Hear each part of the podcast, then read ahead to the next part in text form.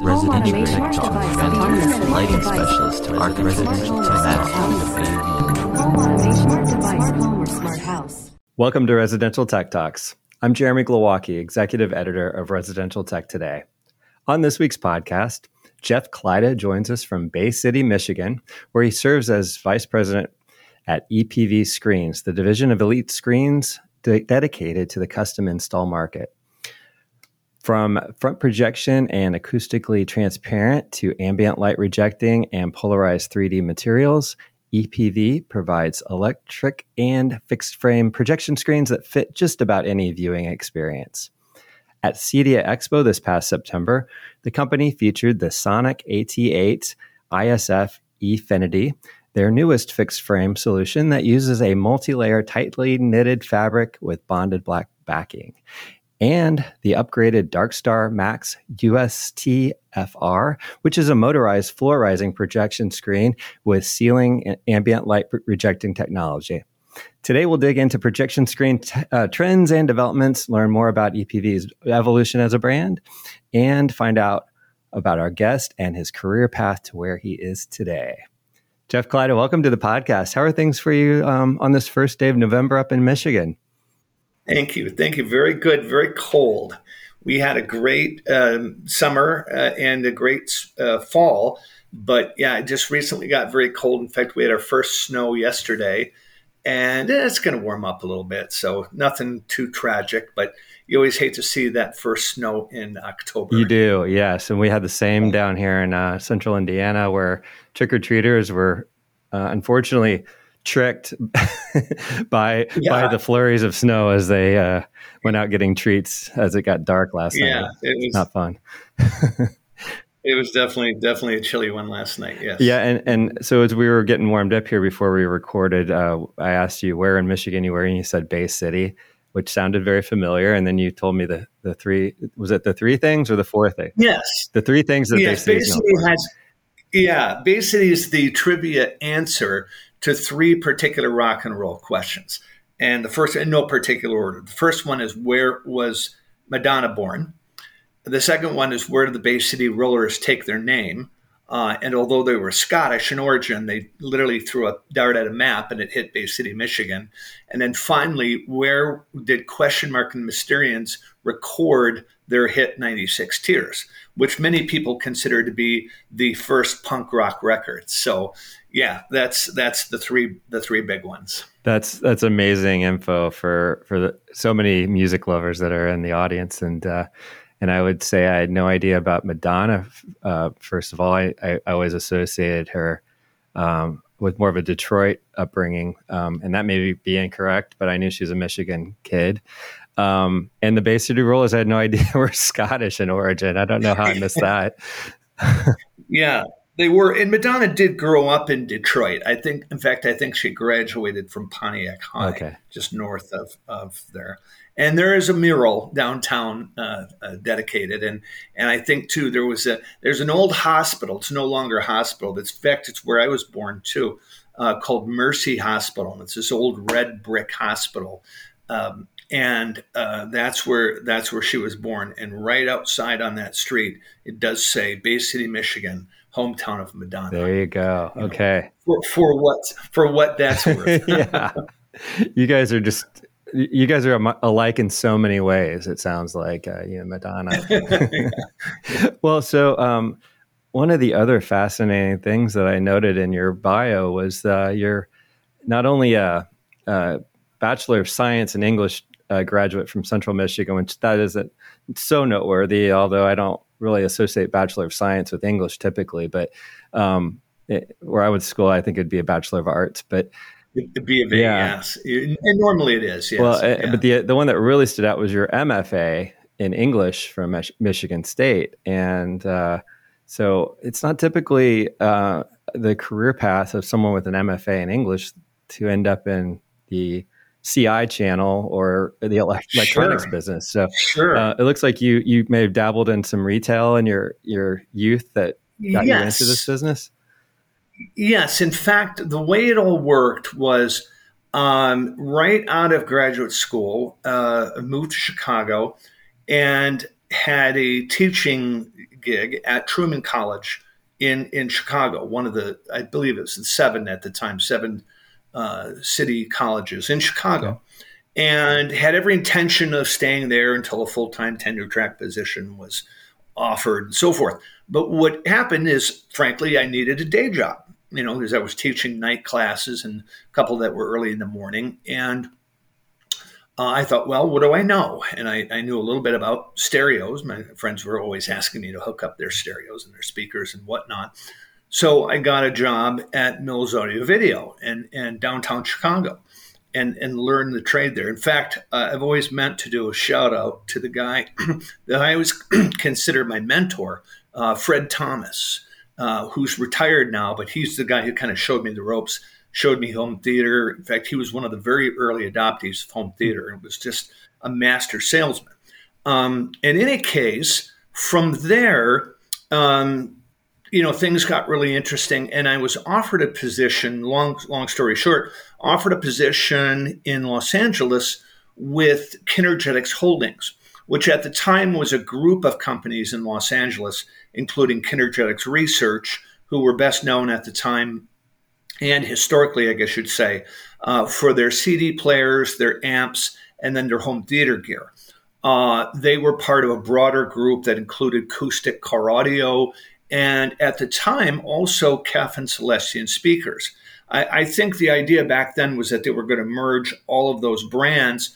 Um, and in a sense, I guess you could say Kinergetics Holdings was something of a forerunner to, you know, the Nortex and Linears and Milestone A Vs and so forth. It never quite came together that way. Um, but nevertheless, that was my entree into the national side of things. And, you know, of course, I always thought someday I'd go back and teach, but it just just never happened, um, in part because of the travel, you know, that this this kind of career entailed and so forth.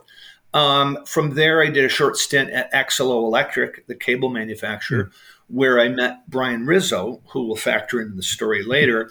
Um, and then I went to Dwin Electronics, which was really my first video gig to speak of. And Dwin was a fascinating company because the, the gentleman there who was the owner and the chief engineer was so far ahead of everybody in terms of what they were doing.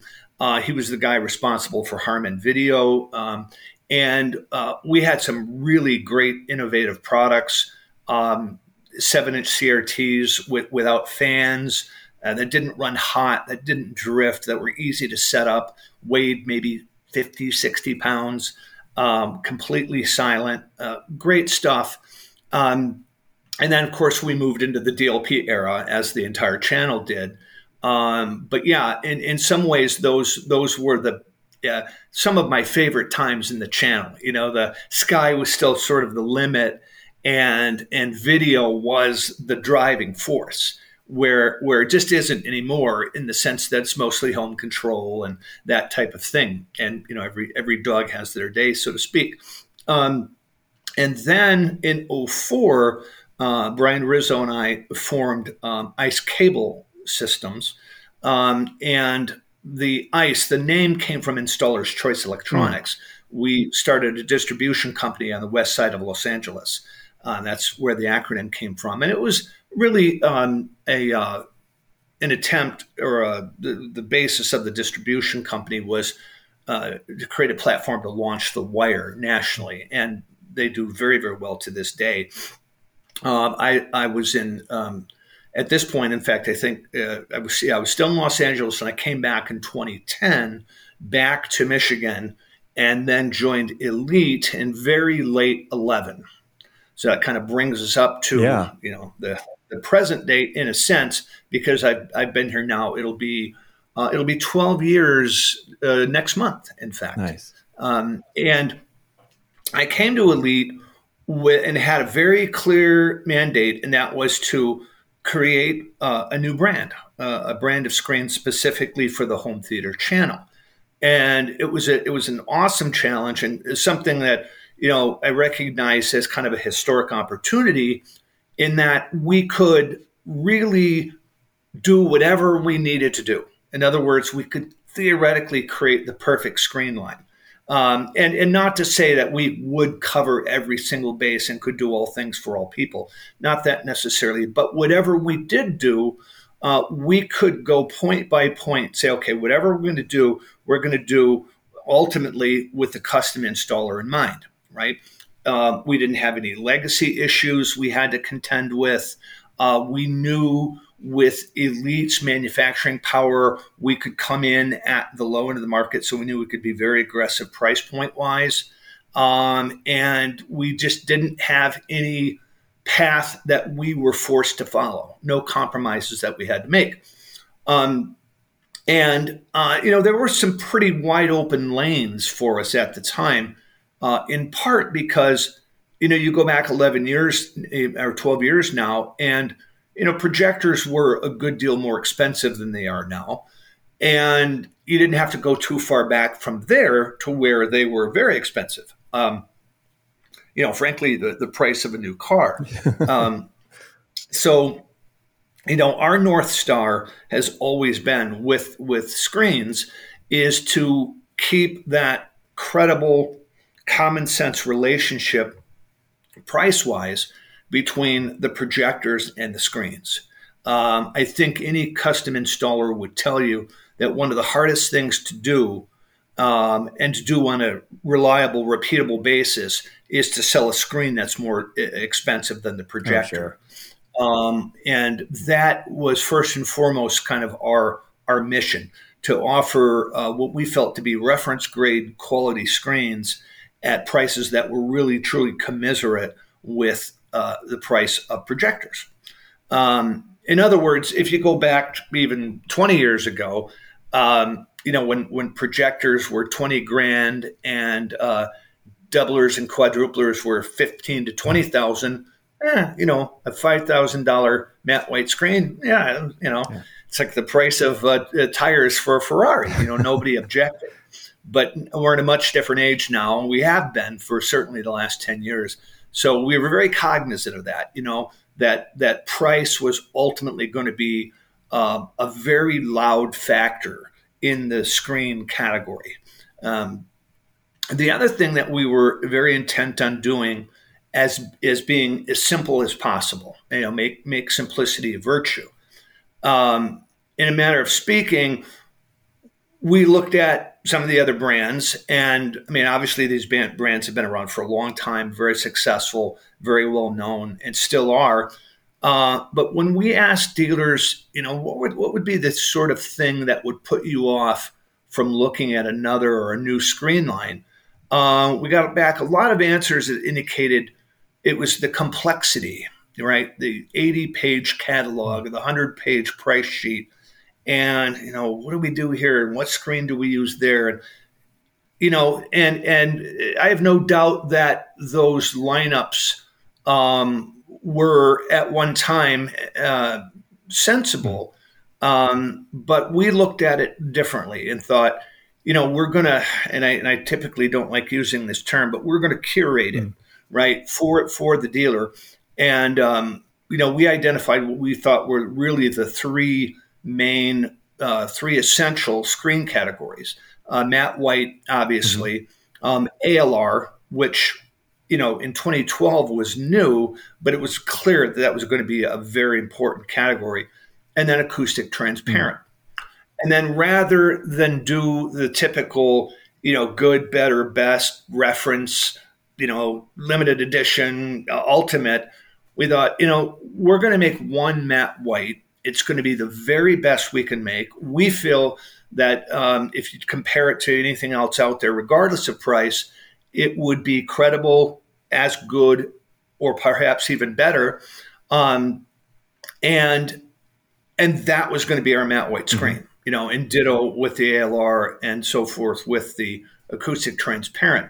And it, it made things really easy because it's very easy to see the E P V line at a glance, and based on your room conditions and your size and, and your frame choice. I mean, obviously, the two major frame choices these days are kind of the old school hand-wrapped velvet mm-hmm. and then the edge-free uh, or thin line or, you know, thin bezel. Uh, we call it, uh, our our terminology for that is Efinity. It's kind of a play on infinity pools and so mm-hmm. forth. Um, it also uh, E F in our product line means that's free. Okay. Um, so so somebody can look uh, at our at our lineup and say, okay, uh, I need acoustic transparent screen, uh, one thirty-five uh, inches diagonally, and I want an edge-free screen mm-hmm. uh, or edge-free frame. And there you go. There's one model to choose from in that sense. And um, one other thing we did, and this was very important to us from the very beginning, um, although it took us a little while to get there, uh, we were big believers in the I S F proposition, you know, the Imaging and Science Foundation. Um, and uh, we were determined that at some point, all of our screens would be I S F certified. And uh, we can say, and we could have said this for the last uh, maybe four years now, that all of our screens are fully I S F certified. So in that regard, we, we're not really asking anybody to take our word, you know, for the video quality of our screens. Um, you know, that to me is a real effective shorthand that anything that's I S F, um, you know, anything in the in the video category, um, you know, it's going to be a top flight performer. Yeah, that's a legitimate badge of um, of accomplishment there. What what does it take from a screen manufacturer's um sort of perspective? I think of it on the video well, side, but then, you know, the screen is an essential ingredient. So what does it take for that qualification to happen? Yes. Uh, for the most part, um, the, the two uh, categories that are paramount are uh, contrast and color. And there's various contrast and color tests that they do to, to make sure, and also artifact. Mm. Like, for instance, on an A L R screen, some some of them out there are known to hotspot or sparkle. Yeah. And it's my understanding that if a piece went in for testing and there was visible sparkle, that it wouldn't even make it to the next phase of testing. Mm. It would be rejected outright. Um, one story that, that I remember, and I hope I have this exactly right, uh, even if the details aren't exact, the spirit's right, we sent in um, some of our early samples of our Darkstar, which was a very, very high quality um, A L R. It was difficult to manufacture. The yields were low. It was quite expensive, especially for us, but it was great. It got great reviews. Uh, it was a cover story review, I want to say, in the October fifteenth issue of Home Theater. Um, and they called it at the time the best A L R they'd ever seen. Mm-hmm. We sent in some samples, and um, we were told that, what do you want, the good news or bad news? What's the what's the bad news? It didn't pass. Like, okay. Uh, the good news, though, is that it was off on a particular color test, zero point zero zero three. So just, and, and it wasn't visible, but the standards are the standards. Mm-hmm. And that's another great thing about I S F yeah. is, you know, said, but what they would do, because it was so close, they would, uh, if you sent different production samples, um, that they would retest, you know, and and if the average uh, came out ahead, that that it would pass. Uh, weeks went by, and I remember asking our, our product uh, guy, uh, Jaime, um, "Hey, have we heard from I S F?" He said, "Yeah, we have." Um, and it was another one of these good news, bad news things. Said, "What's the bad news?" It didn't pass, right?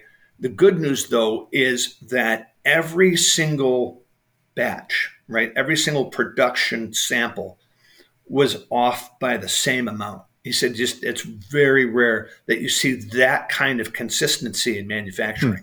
So that was kind of a point of pride with us, too. Now, it was a, an unusual piece also because it was a one point four gain, right? And that what was, you know, keeping it ultimately from being certified, uh, at least as I remember it, and somebody might correct me, but, um, and uh, we, we stopped making that some years ago, but continued on with our, our Darkstar Ultra short throws, um, and our Polar Star, uh, which is our, our more common A L R.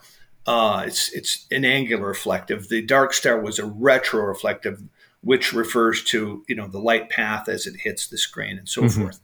Um, so, uh, but yeah, yeah, that's, that's sort of what I S F looks for. And, um, you know, I can think of no other licensing organization. I, it was, it's been so long since I've worked with T H X. Mm. I mean, literally, literally twenty-five or six to twenty-seven years ago that I, I don't remember their procedure, but, um, but I S F is, is aces in our book in that regard. So today's episode of Residential Tech Talks is brought to you by Nice, the global manufacturer of smart home security and building automation solutions. Nice is bringing together thirty years of innovation with award-winning products from Elan, Speakercraft, and Panamax to create a holistic ecosystem for builders, integrators, and consumers.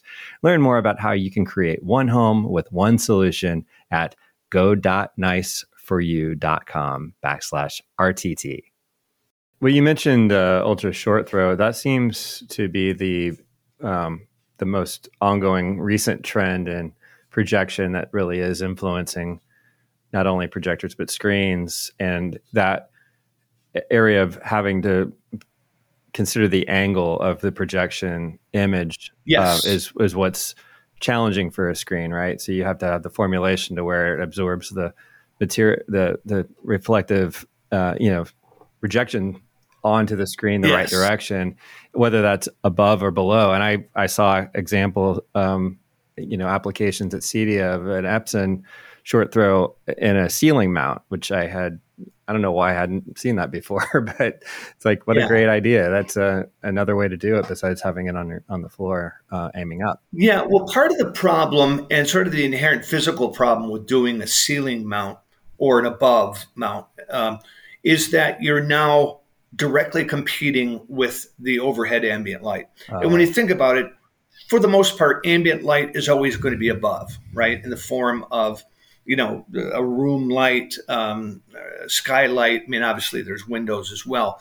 Um, so it really limits what you can do. In fact, I often tell dealers who are looking to do that is that you're going to have to keep the area around the screen so dark so as not to do that, um, that, you know, you might as well control the light, you know, completely, and then they just use a good matte white screen. Right. Um, in, in fact, uh, that's the one thing about ultra short throw screens that are that are really interesting. I was going to a distributor. This is pre-COVID, so I don't recall if it was nineteen or eighteen. Uh, but I was running. I was a little late from the airport, and they were doing a, uh, a show um, with a very expensive ultra short throw uh, projector. Uh, fifty thousand it was. So that, that may tip some people off as to what it was. Um, but uh, as I'm driving there, they called me and said, we, we think you guys sent us the wrong screen. I'm like, what do you mean? He said, because it's, it's white. Like, huh. Like, well, I can't imagine they sent the wrong screen. But I got there and instantly saw that it was upside down. Hmm. So, so it was reflecting all the light from the ceiling. So it was it was as white as a matte white screen. Oh, wow. Orient it correctly, and it's charcoal black. Interesting. Right? Okay. That's that's the difference. Yeah. So that's what you had to be careful of, you know, when you plan to do that, um, because it will it will absorb all that overhead light as yeah. well. Um, okay. The other limitation, as great as ultra short throw is, and it's definitely been a boon to the to the channel. Um, is that you're presently limited. We we have the largest fixed frame um, ultra short throw at one hundred twenty-three mm. inches. Um, everybody else is about one hundred twenty. Um, and it's only been in the last couple of years that there have been projectors that have been able to go bigger, you know, ultra short throw projectors. Uh, I know Samsung has one that uh, does one hundred thirty, but the machines that make the ultra short throw screen material are are limited to sixty inches, a, a roll of sixty inches. Mm. And you'd think on the one hand, well, wouldn't it be relatively easy to just extend that? It, it turns out that it's not. It's actually really, really complicated and really, really expensive. Um, and I know we're working on it. I, I don't know where we are with it.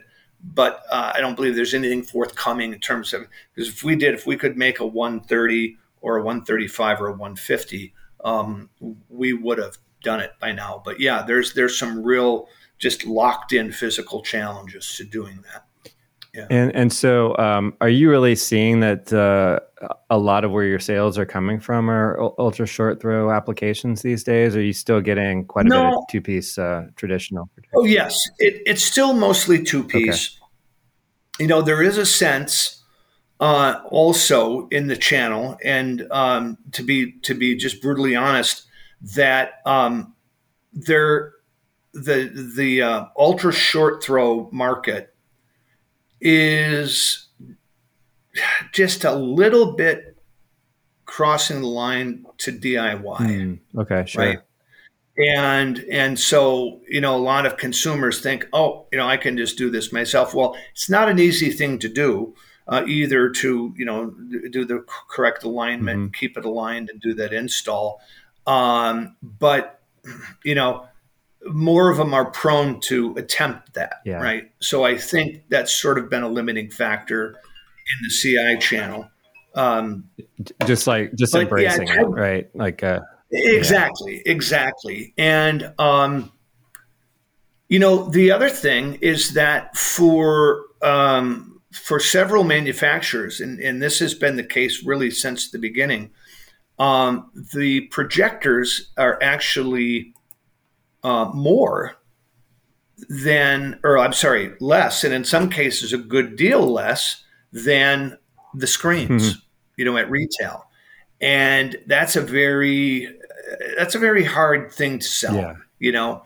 Um, but as it as as it turns out, um, these you know ultra short throw A L Rs are very expensive to manufacture, but I think you know most customers and most end users can understand.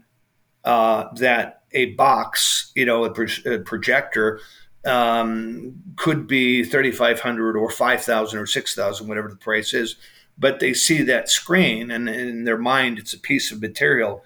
They, now why is that five thousand dollars? Yeah. I don't get it, you know. So, um, and it's been a challenge, you know, in the in the industry generally. Um, but. Uh, But no, in, and, you know, we definitely have the most competitive uh, uh, piece out there, you know, with our Darkstar two Ultra Short Throw. But, you know, I think that um, it still has room to grow. It will grow, but it, I don't think it's going to be uh, a revolution, yeah. especially because you got that size limitation. And, and a good way to consider it is that just before COVID, uh, literally January twentieth, I did a uh, kind of an internal survey of all our screens and sizes. I was doing some forecasting or something. And I noted that at that time, in fixed frames, the one twenty size uh, outsold every other size combined for us, mm. literally every other size. And at some point, I think it was probably last year around this time, I noted that not only was that no longer true, but that one thirty-fives now outsell one twenties. Mm. And, you know, some people think, well, it's because it's because televisions are getting bigger. Now, it's not really that, you know, because even like when the when eighty-five inch panels came out, I don't know, seven or eight years ago, um, people would ask, do you think it's going to hurt screen uh, projector screen sales? Like, no, because when we launched uh, E P V in twenty twelve, we decided we weren't even going to do an eighty-four, you know, or or ninety-two for that matter. You know, those those were sizes that were dictated by the lumen output of C R T projectors. To be to be blunt, okay. you know, and they hung around. I think just because, um, but uh, really, what's going on is that. On a per lumen per dollar basis, you know, projectors keep coming down, and you can fill a one thirty-five mm. with relative ease and without a lot of money. Um, so, I, and I think that's so true that if twenty years ago, if a, if a seven inch C R T was able to put out that kind of light, one thirty-fives would have been dominant then. Mm. You know, it's not it's not just that people keep wanting bigger and bigger and bigger. It's like what what will the projector allow? What will the dollar allow? Right. You know, to to a large extent, um, and that's that's where we get that. Yeah. So one of the featured uh, projectors at CEDIA was the uh, the Sonic A T eight, which is an I S F um, yes. projector screen. Um, what was the uh, what are some of the features that make that um, a successful product for you? Or uh, yes, so that replaced our our longtime uh, acoustic transparent A four K, and that was a very critical piece in our history. It was really, if there was one screen that put E P V on the map in the early days, it was the A four K. And while it wasn't the first woven acoustic transparent, it was, I think it's fair to say it was the first one that was uh, real world priced. Mm. Um, there was another, uh, and, I, and I won't mention the brand, but it was very, very expensive. Mm-hmm. So um it was at that very first CEDIA, which we always count as the birthday of the brand, you know, September twenty twelve, that we first showed that. It won C E Pro's Best at CEDIA.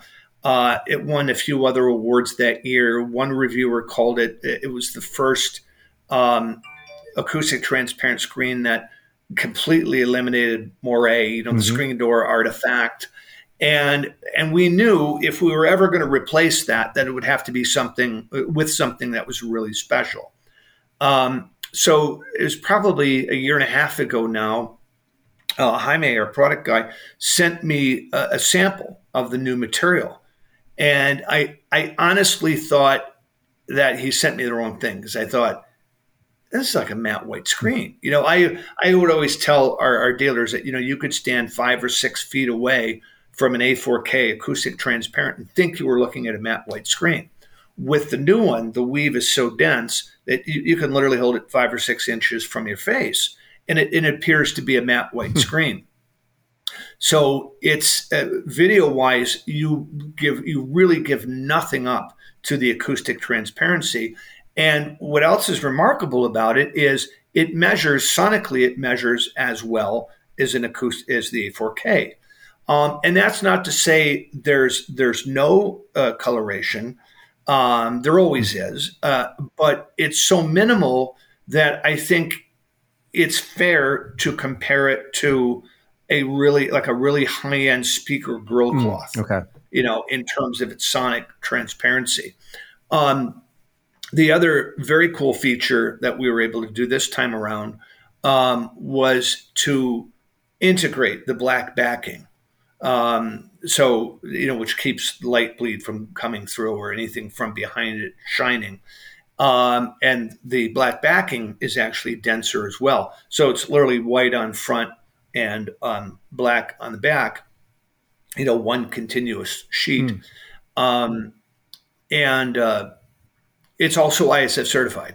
And, and it's my understanding that there's not many uh, historically many acoustic transparent screens that get that certification, that get I S F ratings. So yeah, there were some real significant upgrades, and we were able to kind of blend it in um, and release it without any real disruption, you know, in stock level. So we went pretty seamlessly from the A four K to, to the new one, to the uh, A T eight I S F. Um, yeah, very small price. I think I think the price increase was four percent. So um, and and we redesigned the edge-free frame, um, and um, with with our screens too. All the edge-free frames come included with the wraparound six-color L E D mm-hmm. kit, uh, which you know originally was designed for overscan. You know, the early days of edge-free screens. You were almost certainly going to get overscan, um, and the L E Ds would help blend that out. Um, now, now the blanking is better, um, and you know, you still might get it, um, but most of the projectors I've seen, it's pretty easy to trim out, even with a thin edge screen frame, and um, and not have that overscan. So now you tell me, after all these years of just thinking that was kind of a like a, a you know. a design feature of a of a room, you know, yeah. You're tricking me. Yeah, well, it's it, it it has kind of hung around as as kind of bling in a sense, but you know, so yeah, it doesn't. It's not as I don't think it's as critical or as essential as it used to right. be, but I, I think you know, in the mind of most uh, end users, that, you know, edge-free equals wraparound L E Ds. Mm. And, you know, it's kind of, it's a cool look. Um, and like I say, you can always, you know, you can always turn it off. But I know there are companies out there that are still charging um, a fair premium for those, but we, we do include them. Yeah. Well, so uh, one of the other categories that I had um, noticed in your, on your website was the, the application of outdoor projection screens. Um, and, and that was yes. something that the outdoor living spaces, whether it's motorized shades entering in the space right. or obviously uh, video in general. But uh, I I hadn't thought about actually the motorized uh, projection screen as well. And so you've got your Twilight Electric series for that. Yes, we, we, we, re- we did a, a, a tentative run with the Twilight series just before COVID. Um, and um, they did they did okay. Uh, our timing wasn't great uh, season-wise, but then that hit. We did kind of have to reprioritize a little bit. But then last summer, uh, we reintroduced it and have uh, several offerings now, including one we just released. A- again, given our timing, it was kind of late later in the summer, but nevertheless, uh, a battery-powered outdoor mm. screen. Um, and it's definitely a growing category. And, and all of our screens are I P thirty-three rated, um, which means all critical electronics are are basically encased, you know, and um, and uh, rust-resistant uh, metals and paints and um, and so forth, and screen material, of course. Uh, but yeah, they're they're They're very good. Um, they're very aggressively priced, and and the battery powered material, it's tab tensioned, it is also I S F certified. So, yeah, we're we're proud of those. Uh, we'll you know going into twenty-four, we're going to do a much bigger push, and we'll continue to sort of build out the line. Um, you know, we just we decided to kind of take it a little bit piece by piece. So I think at this point, including all sizes, we have maybe. maybe ten or twelve models, but we're going to expand that significantly um, into the into the coming years. And just in terms of the corporate um, parent company, Elite Screens, and how you fit into the um, you know competition and the competitive environment. So sure. You've got um, a lot of brands that, that people are familiar with um, based around the country. Elite is based in California, right? Um, yes. So it's kind of ironic yes. that you left California right when you started with the company. um, right, right. I, yeah. I, you can you can picture where everyone is from a distance, but uh, you you operate remotely. So um, where how is the uh, manufacturing handled? You've got engineering and manufacturing. Who, how is that all set up yes. for you domestically versus overseas and that sort of thing? Right. So um, early on. Uh, You know, we knew E P V was going to be completely autonomous in terms of product design and product manufacture from Elite, and and they're you know the much bigger company. Um, I I'll often talk about it to dealers in in the regard of we're we're kind of like to, to use the inevitable car metaphor, we're sort of like the Lexus to their Toyota, okay. you know.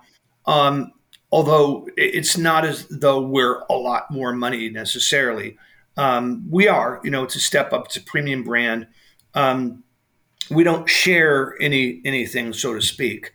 You know, all the E P V materials are proprietary um, and, you know, designed only for uh, E P V. And for the most part, we're built in completely separate factories mm. and in completely different countries. Um And that's it, in some to some degree, it's just the way that worked out, right? Um, but uh, it's great because it gives us the autonomy to do what we need to do, right? And um, you know, obviously, there are whole categories of screens that Elite does that we just don't do, um, and uh, it's not it's not that they don't have some bearing, you know, in the C I channel, but it's just like we we knew very early on we we couldn't do everything and we weren't going to try. You know, we our um, the number in our head was always ninety-eight percent. You know, we wanted to be able to do ninety-eight percent of what any custom installer was was doing w- within reason. You know, so um, like, for instance, we often get calls um, from dealers for manual screens. It's like, well, we just don't do it. But it, it wouldn't make sense. We looked at it. We didn't feel there was a lot we could do, you know, in, in what was a really competitive category of screen um, to, A, either stand out or to add real value, you know. Um, so we thought, well, you know, so kind of wrapped inside of that, all E P V dealers do have access to the Elite, you know, catalog of products. So, you know, that's been kind of a uh, a release valve in sure. a sense for us too. You know, so we don't I'm like, well, you know, we can take care of that dealer, um, and it might be, you know, once every four years that they need a screen like that. You sure. know, it's not something that's going to be repeatable and that they're going to do in every job. So that's that's made it easy. It was another benefit of being aligned in the way that we're aligned. And are you um, for for C I dealers who aren't working with you? Um, is the best route through a direct relationship, or are you? Yes. Yeah. That, that, that yes. Distribution, I mean, we, or uh, have re- you have independent reps out there? Excuse me. Yes, we do have reps in some territories, and we do have distributors in some territories. Okay. Um, in the last few years, there's been um, some some real disruptions to the broader distribution landscape. But but where we have distributors, we support them fully. Um, but yeah, a lot of them uh, in the last few years were bought mm-hmm. up, um, and um, they're. You know, product was inserted, so to speak, and ours was not. Mm. But, you know, that's the breaks that happens.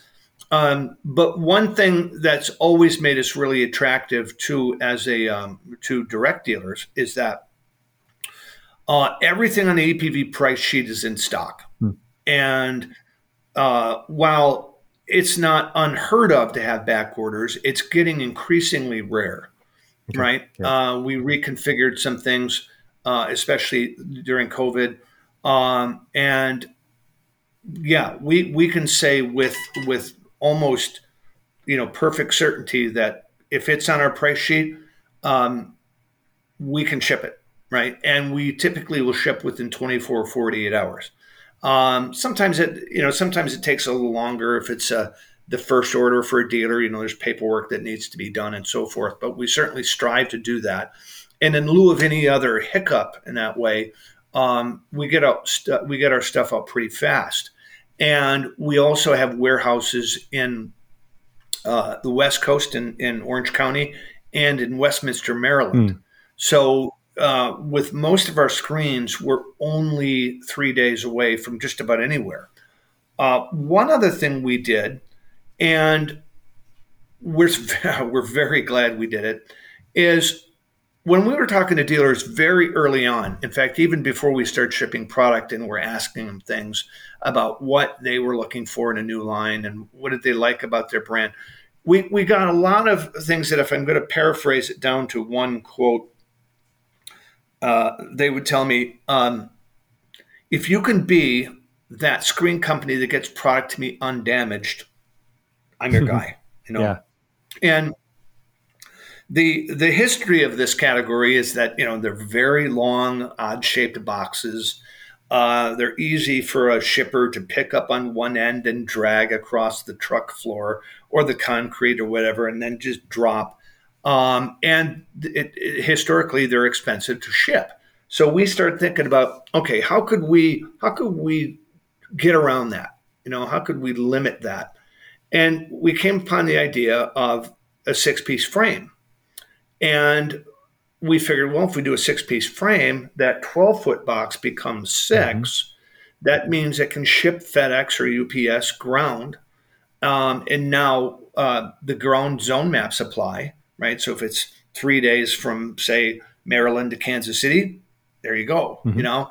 Um, and it lowers the cost dramatically and really limits the opportunity for damage. So it was a it was a triple win, And, um, you know, one thing we've seen in the last year and a half in particular is uh, overland freight rates have really gone up. Mm. Um, and, you know, I ask around, people have this theory and that theory. Um, but, you know, unfortunately, it appears that it's here to stay for a while. You know, of course, everybody remembers a couple of years ago, there was that really huge bubble with overseas freight. Um, but that came down. Um, this one looks a little different, though. So we're, you know, ever glad that we made that decision when we did, because it just makes things very easy to to uh, get around logistically. So, well, add that to the list of so many things that cost more money these days, right? Right. I know. I know. Yeah, it's almost doubled. Oh my gosh! In in the last, I would say the last year and a half. And the funny thing is, it didn't. Um, I would say through the first, you know, in twenty, twenty-one, and half of twenty-two, I mean, COVID was pretty much over. Mm. Um, and, you know, nothing had really changed. And then since then, wow, you know, so. Well, not to end on a on a bummer of a note, but uh, right, but, right. but but what a yeah. great conversation. But with that, with that said, yeah, yeah, yeah. No, yeah. I, I, I learned so much more about the the brand from you, and it's been great getting to know you better. And thanks so much for your time, oh, Jeff. You. Really, really great talking. Sure, to you. My pleasure. And uh, now I know um, so much more about Bay City as well. So Bay City, you're, yeah. you're now you're, yeah. you're now the the second most famous Bay City uh, native that I have heard of. So you're Madonna. Right. Jeff Klida is Vice President of Sales for E P V Screens, the division of Elite Screens. You can learn more about the company at E P V screens dot com. And that wraps up today's show, which was produced by Residential Tech Today, I P W, and Pretty Easy Podcasts. Please check out pretty easy podcast dot com if you want professional and affordable production help on your own podcast. And if you're new to Residential Tech Talks, please subscribe to the podcast wherever you watched or listened to this episode. Also, check out all the latest residential tech news at our magazine's website, res tech today dot com, where you can also subscribe to the print or digital magazine and to our Tuesday and Thursday email newsletters. Until next time, please stay safe, stay inspired, and let us know if you have a great story to tell. Residential, residential tech talks, vendors, lighting specialists, residential tech talks. Home automation, smart device, home or smart house. This show was produced by Pretty Easy Podcasts and made possible by listeners like you. If you ever thought of doing your own podcast, please visit pretty easy podcasts dot com.